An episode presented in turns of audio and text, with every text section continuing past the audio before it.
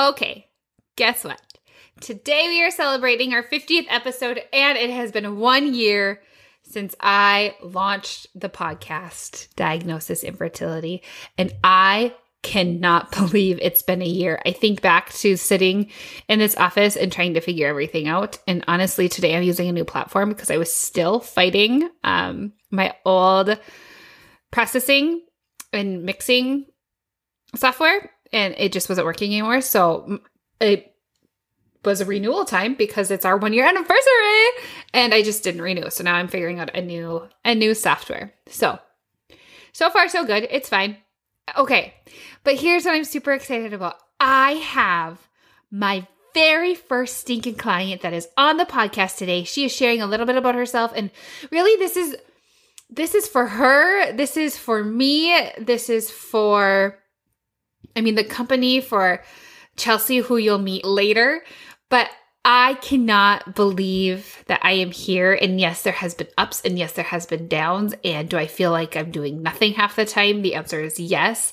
But then some of you reach out to me. One of you reaches out to me and tell me how I have impacted you or the podcast has impacted you. And it gets me going again. It just like really helps me put one foot in front of the other and keep showing up because I know, I just know that this is all going to be worth it. So here's to you. And I cannot wait for you to celebrate with us. Because the trauma of infertility doesn't just go away. Hi, welcome to Diagnosis Infertility. I'm Andrea. I'm a health and life coach and infertility warrior, and I want to normalize the trauma associated with infertility, but also make you laugh out loud at least once. If you are trying to wrap your head around fertility, maybe you have experienced infertility in the past, maybe you're worried about it in the future, or you're currently in the freaking trenches going through it right now, or maybe someone close to you is, then this podcast is for you. Here we are all about being raw, telling it how it is, and giving you real action items to support your mental, emotional, and physical health. Because, girlfriend, it's about all three. Okay, let's get started. Um, my name is Chelshey. I recently got married almost two years ago in September, and we moved down to Wahpeton in 2018, kind of away from family, but not too far. So, Chelshey and I met through a mutual friend. I was just starting my business, and our friend passed my information along to Chelshey. And Chelshey, was it you who reached out first or did I reach out first? I can't remember. I want to I want to say you messaged me first. Yes. Because she asked if she could give me like my information to you and I said go for it. And you kind of like introduced yourself and said like reach out if you want to talk more. And I think that's when I set up the um, introduction call that you do. Yeah. And do you feel like, because I was actually wrestling with this this morning because I'm going and talking to a physician's office today to share a little bit more about what I do. And on my my sign up form, I couldn't decide if I should put like the appointment, like, or if I should just have someone give me their contact information and me reach out first. So was it less scary that I reached out to you first? Or would you have just like signed up for that free call right away? I feel like with me and my personality, with like my somewhat social anxiety that I get with new people, it was easier for you to like reach out to me first and like let me take my time to like reach back out to you and set everything up. Yeah, and that's me too. Is I was like, I don't think ever in my wildest dreams would I be like, hey, I'm just going to sign up for this call. You know, I feel like I want to develop a relationship with somebody first via texting or messaging. I think we messaged on Instagram quite a bit. Um, those tapes. Yes. Yep.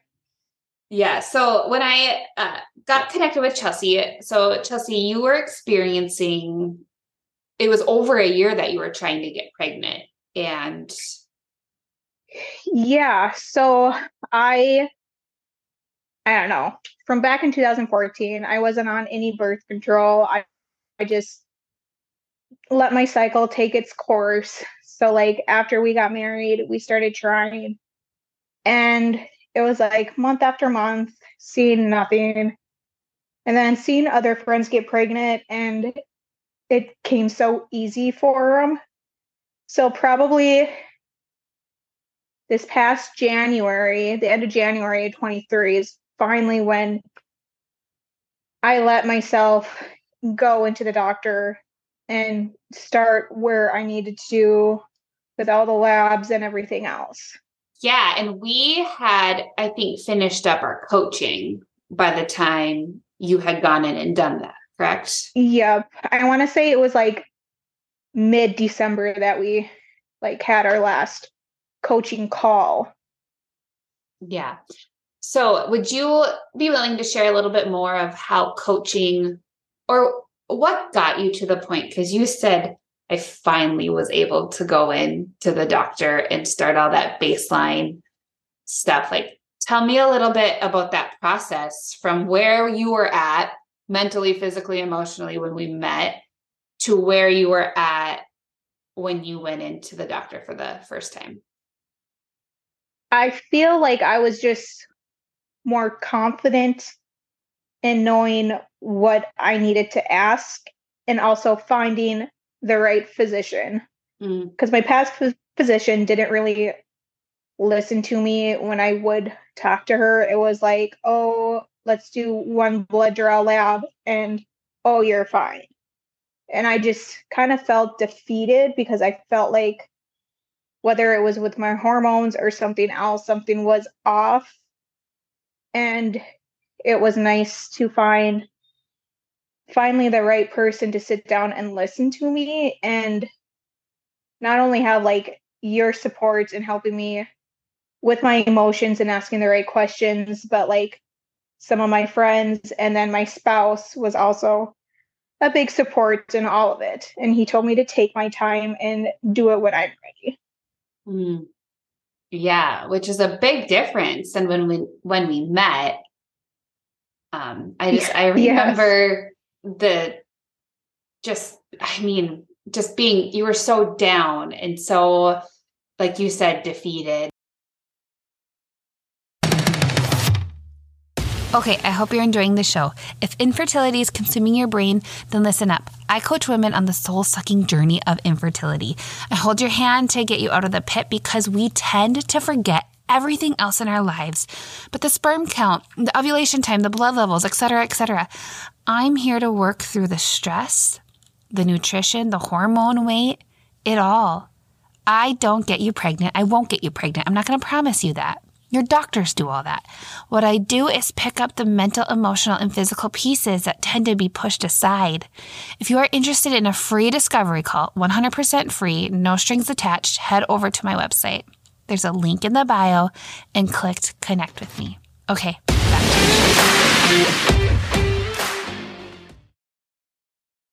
the How has coaching, like what what did we do together? What did we work on together that um, maybe you're still doing now or help support you through your journey? Uh, we focused a lot on, I know, um, like eating habits were a big thing with me. It's not like I didn't eat unhealthy, I just didn't eat on a daily basis. Um, and those habits now are in with my day to day life, I try to do like the 80% that we talked about. And that's helped me a lot. I think even now throughout my pregnancy, I don't eat as much as I should, but I eat what fulfills me. Mm-hmm. Right. Which is like such a huge difference and such a big transition than I think what society has taught us yeah and like tells like, us what to do it's like i look at what i eat when i wasn't pregnant pregnant and it's like the same thing and i kind of like worry about it but then i'm like no andrea said eat what fulfills me and when like don't overeat so i feel like i'm doing okay with it. And I remember a big thing behind that too was your energy levels, right? You were having some pretty low energy levels and Yep. we talked about yeah, eating to that fulfillment and eating to that 80% will help keep our energy levels where they need to be, right? Enough nutrients to get food and information into our body to survive, but not so much where we have to take all that energy to try to digest things instead of doing what we want. So that's amazing. Um, and spoiler alert, uh, spoiler alert, Chelshey's pregnant.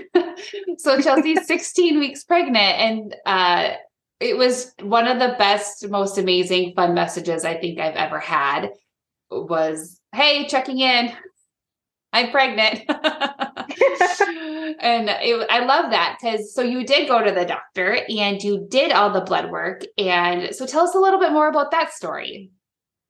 Yeah. So my first appointment, um, it was kind of nice because it was actually a physician that you recommended. And the first time I met um, Dr. Melissa at Stellar, it was, I was so relaxed when I met her. I didn't feel like I was on edge.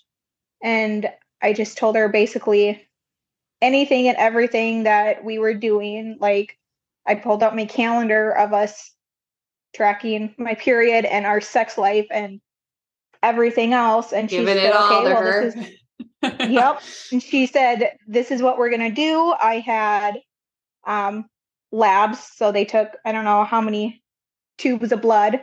And then she set up an ultrasound to look at my ovaries just make sure that I do have a follicle growing. And if not, like what our next step was.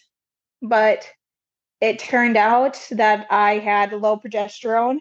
So she prescribed me Provera, and within that first um, prescription cycle of it, um, my eggs woke up a little bit, and it took. And I am very grateful for that. I just can't. I like could hear that story over and over again. I just have goosebumps you telling it too. And um, one thing I know that you've struggled with is that like I feel so bad that it was so easy that all I needed was progesterone to get pregnant. So is that still where you're at? I- Tell me a little bit more about that. It is, and I think it's because I'm the person and the personality that my life and I can have bad moments, but there's people that struggle worse than me. Mhm. and I just I hate not hate, I just I'm very sensitive on it. Mhm. And it just I've seen people struggle in my own life, friends, family, people that I know that have struggled worse than me. It just it hurts because I I know what I felt seeing those pregnancy announcements. Mhm.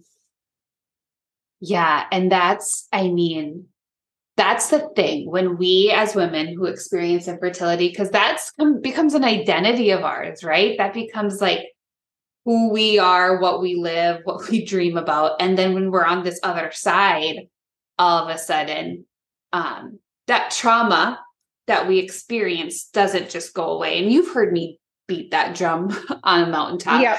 is that the trauma of infertility doesn't still go away. So are you still experiencing like even though you have that success, you have a, a baby whose heart is beating in your belly right now, even though you have all that, what does it feel like? it even though we've had that first ultrasound and we've heard the baby's heartbeat twice like it still doesn't really feel like it's happening like this past weekend we were at my um, husband's dad and stepmom's place and she's like you're starting to get a little belly and i said yeah a little bit but it's it still doesn't feel real Yeah. and, I don't know when it will. Yeah. And that's something that I had shared with Chelshey just a little bit earlier is that I remember I was, I had my babies early because I am terrible at being pregnant. Um, so at 37 weeks, I was walking down the hallway to go deliver. We had a C section. I was walking down the hallway to the OR and I was like, I was thinking, okay, this can work out for us. And so, like, the pregnancy got a little bit mo- more normal to me. Like, I'm pregnant, there's a baby like that. I identified a little bit more, but the realness didn't sit in until I was literally walking to go deliver her. So I think it's a real thing, especially women who are experiencing infertility. I think we keep our guards up just a little bit to build up those walls that this is too good to be true and just kind of waiting for something to happen, you know, and go back to that that feeling of trauma and that feeling of um hopelessness, if you will, a little bit, uh, because we're just so used to living in that. So, okay. Is there anything that you would love to tell someone right now who's listening to this who maybe is like in that first year of trying to conceive, you know, and they're like too afraid to go to the doctor or they don't really know what to do next and their friends are all announcing their pregnancies? Find those outlets. Um other than my husband, I had two really good friends that I talked to, one that had those fertility issues. Like she went through three years of trying, for almost four years of trying to conceive. Um, and then my other friend that was able to conceive naturally and easily, and just the support from those two different aspects really was nice to have because I could talk to him about the struggles and planning planning the intercourse to have everything and how it was almost emotional straining even on our relationship because it wasn't fun to be in the bedroom anymore sometimes because it was more like homework than it was a relationship Absolutely. And I um, have been talking with another client of mine too, who I think is going to come on the podcast and talk about scheduled sex and her experience and her relationship with that because it, the romance dies. It, and it's really hard to get back. It was a couple months that I finally looked at him and I said, I can't do this. This isn't fun. And he looks at me and he goes, It's not fun for me either. So we almost kind of stopped for like two months because it would just put such a strain on that part in that relationship. Mm-hmm. For sure. Absolutely. And like sex is supposed to be fun and pleasurable and all these things in addition to making a baby. And I remember just thinking like, I just want to have fun making a baby.